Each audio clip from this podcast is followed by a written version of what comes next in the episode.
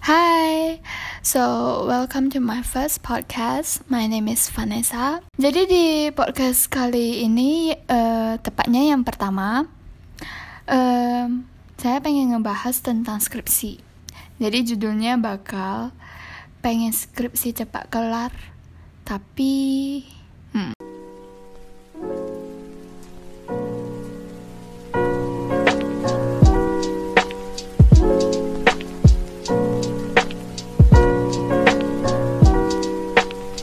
sekarang ini udah hal yang lazim ya. Kalau siap SMA tuh bakal lanjut ke kuliah walaupun ada beberapa orang yang kurang beruntung jadi belum bisa masuk ke jenjang kuliah. Tapi untuk bagi yang beruntung bisa menapakkan kaki ke kuliah universitas apalagi universitas yang ternama ya. Itu kita um, menurutku kita harus memikirkan sejenak tentang itu dan bersyukur sih. Nah, yang kita tahu nih, setelah kurang lebih tiga tahun lebih tuh kita udah harus banget mulai mikir tentang skripsi. Di skripsi itu kalian dites deh. Nah, cara menulis, apa yang kalian dapat, apa yang kalian kuasai selama kurang lebih tiga tahunan kalian belajar di universitas tersebut. Nah, jadi di podcast ini gue bakal bahas tentang uh, apa sih halangan-halangan yang bisa menghalangi uh, skripsi kalian tuh lama kelarnya. Nah, jadi yang pertama tuh males. Oke sih, kalau males tuh kayak memang udah alasan yang gimana ya universal banget mikirin skripsi udah aduh males nih gue ketik eh males nih gue uh, nyari-nyari source dan sebagainya. Nah mungkin untuk awal-awal tuh menggebu-gebu ya. Wah gue mau skripsi nih mikirin judul bla bla bla. Tapi seiring berjalannya waktu mungkin udah ada halangan-halangan um, ada ajakan-ajakan dari teman atau ada masalah-masalah tuh terakhirnya bakal bisa lengah dan jadi pending deh skripsi kalian. Nah, alasan kedua tuh finansial. Karena skripsi tuh kita setiap bimbingan tuh harus ngeprint ya. Apalagi uh, seperti dosen saya nih, dosen saya dia oke okay sih untuk ngebaca dari laptop tapi lebih prefernya dan juga lebih menurut gue lebih ada esensinya sih. Jadi di mana kalau pakai kertas tuh dia bisa coret kalau dia merasa nggak pas right? Kalau dari laptop dia nggak bisa coret dan dia cuma ngomong aja. Menurut gue itu pakai kertas lebih baik. Kalau gue tuh uh, ngeprintnya tuh timbal balik jadi kayak save paper gitu loh. Nah kalau dalam finansial itu karena ngeprintnya banyak ya dan nggak murah juga sih sekarang kalau ngeprint. Jadi mungkin itu salah satu halangan yang bisa um, memperlambat skripsi kalian cepat kelar. Oke okay, reason number three susah dapat research object gue nanti nanti gue bakal ngebahas ini deh karena skripsi gue tuh banyak banget dramanya tentang masalah research object. Ini research object tuh sebenarnya gampang-gampang um, susah sih carinya. Jadi ini bisa banget jadi alasan um, untuk memperhambat skripsi kalian cepat kelar. Number four uh, dosen susah dijumpai. Ya sih gue pernah dengar beberapa alasan ini. Kayak dosen gue sibuk uh, susah dijumpai atau waktunya nggak pas mulu jadi ya nggak ada bimbingan terus kan. Jadi yang nggak ada move forwardnya di skripsi kalian. And number five dosen yang labil. Omongannya bisa berubah. Ini juga sih gue uh, dapat dapat dari cerita-cerita teman. Jadi gue rangkumin aja di sini. Dan Hmm, bisa dibilang gue juga pernah sih begitu. And the last is sibuk kerja.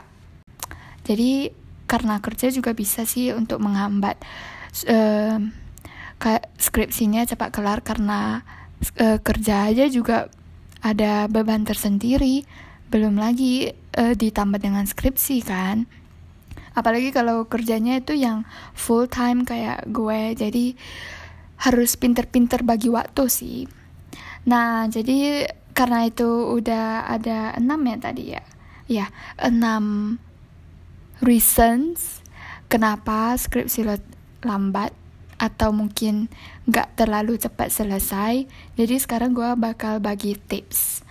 Jadi yang males nih, gue mulai dari yang males dulu ya. Kalau males tuh sebenarnya yang paling susah sih untuk dibilang tipsnya. Karena menurut gue tuh niat dan motivasi itu paling ampuh itu dari dalam diri. Jadi kalau memang lo dasarnya males, mau orang di sekitaran lo bilang, eh jangan males dong, gini gini gini, juga enggak bakal lo kerjain karena memang udah dari diri diri lo tuh du, itu males kayak gua eh, contoh nih gua punya teman karena dosennya menurut dia itu nggak membantu dia jadi males ngerjain. Jadi waktu dia cerita tuh kemarin pas ada job bareng terus gue bilang eh jangan gitu deh. Masa uh, kuliah tiga tahunan lo itu jadi sia-sia dong kalau ini the last partnya kamu nggak selesain gitu kan. Terus dia udah kayak enggak lah gue males. Terus sampai gue bilang e, ayolah kerja kerjain skripsi lo. Uh, wisuda tanpa lo itu nggak kayak ada yang kurang aja gitu loh karena dia itu agak loud orangnya kan. Terus kayak dia tetap say no aja dia udah kayak bodoh amat sih. Ini salah satu reason kenapa kayak kalau udah males atau bodoh amat itu mau dari pihak luar mau ngomong apa juga udah nggak ada ngaruh. Bahkan dia bilang mamanya terus push dia untuk ngerjain juga dia udah kayak udah dan aja gitu loh. Jadi kayak udah hmm no. Jadi itu susah banget sih kalau males ini harus sendiri ada niat sama motivasi sendiri. Terus yang finansial, kalau finansial sih menurut gue tipsnya itu nebeng di kos atau uh, rumah teman untuk ngeprint. Tapi kalau gini terus malu juga sih ya kayak bakal di di komen juga sih sebenarnya. Tapi kalau gue sendiri ya uh, gue beli printer sendiri. Karena memang printernya agak menguras uang tapi kalau uh, beli tinta sama kertasnya itu kayak kertas satu rim itu udah banyak banget. Jadi udah bisa pakai berkali-kali. Terus kalau tinta tuh paling sebotol satu warna 20-an kemarin gue beli. 20-an atau 30-an gitu kan. Jadi memang awalnya itu agak menguras uang mungkin lo bisa nabung untuk beli printernya. Printer nggak perlu yang sampai bisa scan atau apa. Kalau kalian nggak perlu kalau punya gue sih untuk khusus print aja. Karena memang itu aja sih pentingnya. Uh, jadi ya mungkin awal-awal maybe around untuk printer kertas sama tinta itu mungkin kalau tintanya warna hitam doang ya. Mungkin mau 800 deh kemarin gue beli. Tapi itu kan udah jangka waktu yang lama banget dan itu save uang banget sih menurut gue. Dan save time juga jadi lo nggak harus ke warnet untuk khusus ngeprint doang. Jadi itu lo bisa ngeprint kapan saja lo mau. Dan jadi itu masalah yang finansial. Kalau yang research object nih wah ini yang susah-susah gampang. Tapi menurut gue itu tips dari gue tuh uh, kalau memang susah dapat ya lu coba aja nanya semua teman lo cek di WhatsApp atau Line atau Instagram apa kayak gitu temen lo lu nanya aja. Langsung ngecek aja nanya e, kalian kerja di mana? Atau kalian punya kenalan gak perusahaan apa? Atau mungkin milik orang tuanya? Itu bisa banget. Jadi kayak kemarin tuh um, jadi gue tuh karena anak internasional bisnis kan jadi satu-satunya yang uh, satu, sat, kayak syarat syarat yang bener-bener harus diikuti itu gue harus cari perusahaan yang internasional. Jadi apalagi di tempat gue tinggal sekarang ini tuh nggak terlalu banyak jadi kayak skopnya makin kecil gitu loh. Nah jadi pertama gue udah dapat nih. Uh, gue pas kirim surat nanya gue boleh gak uh, jadiin research object gue bakal ke sana untuk interview sama bagi-bagi kuesioner. Terus gue digantung mungkin ada seminggu atau dua minggu ya baru dikasih kabar dan dia bilang nggak bisa gue udah stres banget sih. Soalnya uh, memang itu baru-baru mulai puji Tuhan banget sih. Kemarin baru-baru mulai tuh gue langsung nanya research objek gue bukannya pas udah bab 3 baru gue nanya gitu loh. Jadi waktu awal-awal kayak kirim uh, kasih judul udah tahu judul gue di approve gue langsung nanya ke tempat yang bakal gue pengen jadi research objek gue Nah dia dia nolak nih. Terus gue udah stres banget kan Karena pas itu tuh sebenarnya yang pengen gue bahas tuh Tentang masalah sekolah internasional. Jadi gue cari-cari lagi dong. Uh, Dan hampir semua nggak bisa nggak nggak dibolehin. Tinggal ada satu satu satu sekolah harapan gue deh. Jadi gue nanya lagi gue ngirim surat lagi kan. Terus yang bener aja dong. Sampai sekarang tuh nggak ada kabar dari dia. Sampai gue udah selesai skripsi gue tinggal tunggu sidang. Belum ada kabar dari dia. Gue telepon atau apa pun itu kan. Tetap dibilang e, tunggu aja ya tunggu aja ya. Sampai gue sama temen gue tuh jadi nasib kita barengan sama uh, research objek kita juga sama tapi judul kita sama topiknya beda. Terus uh, udah stres sendiri kan. Baru terakhir gue ngecek ngechat temen SMA gue terus gue nanya eh uh, lu kerja di mana sih? Um, boleh tahu gak kerja di mana? Terus perus uh, terus dia bilang oh gue kerja di sini. Terus gue nanya e, itu perusahaan internasional gak sih? Gitu gitu eh bener aja puji Tuhan banget. Kemarin rupanya pas gue nanya ini temen SMA gue tuh langsung dia bilang e, oh pas itu kan hari Sabtu jadi dia bilang oh uh, ya udah entar gue kabarin lagi. Gue udah ya sedikit celah harapan sih di gue ya. Terus pas Senin langsung dikasih langsung dikasih tahu kalau oke okay, Nes uh, eh, gue uh, lo boleh jadiin perusahaan ini jadi research object. Dan Wah gila nggak nggak ngerti lagi setelah stres selama hampir dua bulan ya kalau nggak salah dua bulan atau tiga bulan pertama tuh eh uh, akhirnya dapat juga. Jadi bener-bener um, habisin waktu sih cuma untuk nyari research objek aja kayak apaan sih gitu loh. Sebenarnya ini seharusnya nggak ribet tapi jadi ribet gara-gara ditolak-tolak. Jadi kalian boleh banget nih uh, nanya aja temen kalian karena biasanya tuh siap SMA tuh ya kebanyakan orang udah mulai-mulai kerja bahkan walaupun untuk jadi batu loncatan doang tapi ya at least kerja lah gitu loh jadi uh, tes nanya aja. Oke okay, uh, eh, dan yang ke ke berapa nih? Keempat. Keempat itu dosen susah dijumpai.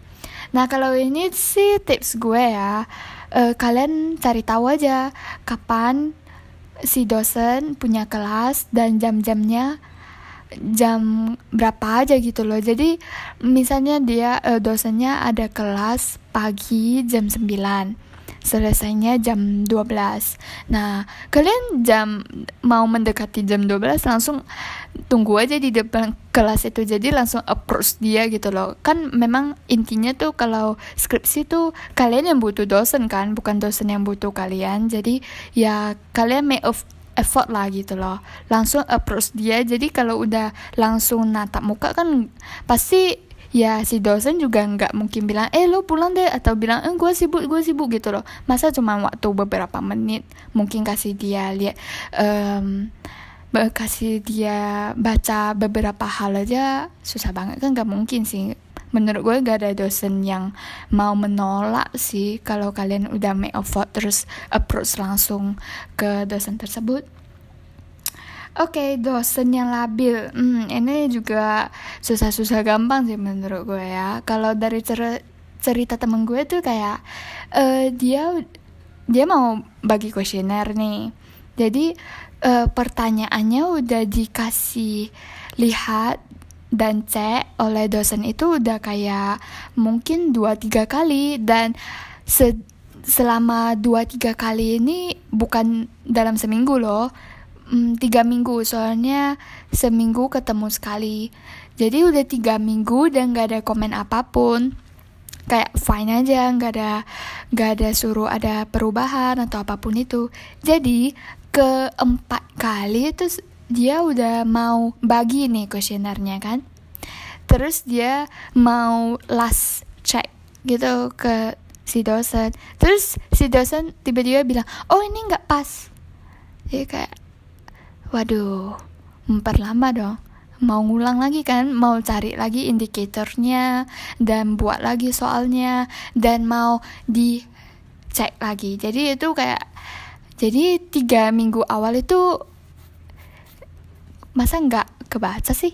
Gitu loh kayak uh, habisin waktu kurang lebih hampir sebulan juga sih. Cuman untuk buat kuesioner jadi ya itu memperlambat sih sebulan itu sebenarnya udah produktif banget sih kalau bener-bener mau kerjain ya. Tapi kadang karena um, dosen yang gak bisa selalu available jadi kadang uh, agak terpending sih. Apalagi kalau masalah yang begini ya. Sebenarnya kuesioner cuman mungkin 10 soal tapi waktu rechecknya itu kayak mau cek kembali cek kembali mungkin ada masalah diganti lagi minggu depan baru dicek lagi. Jadi itu waste of time banget sih menurut gue.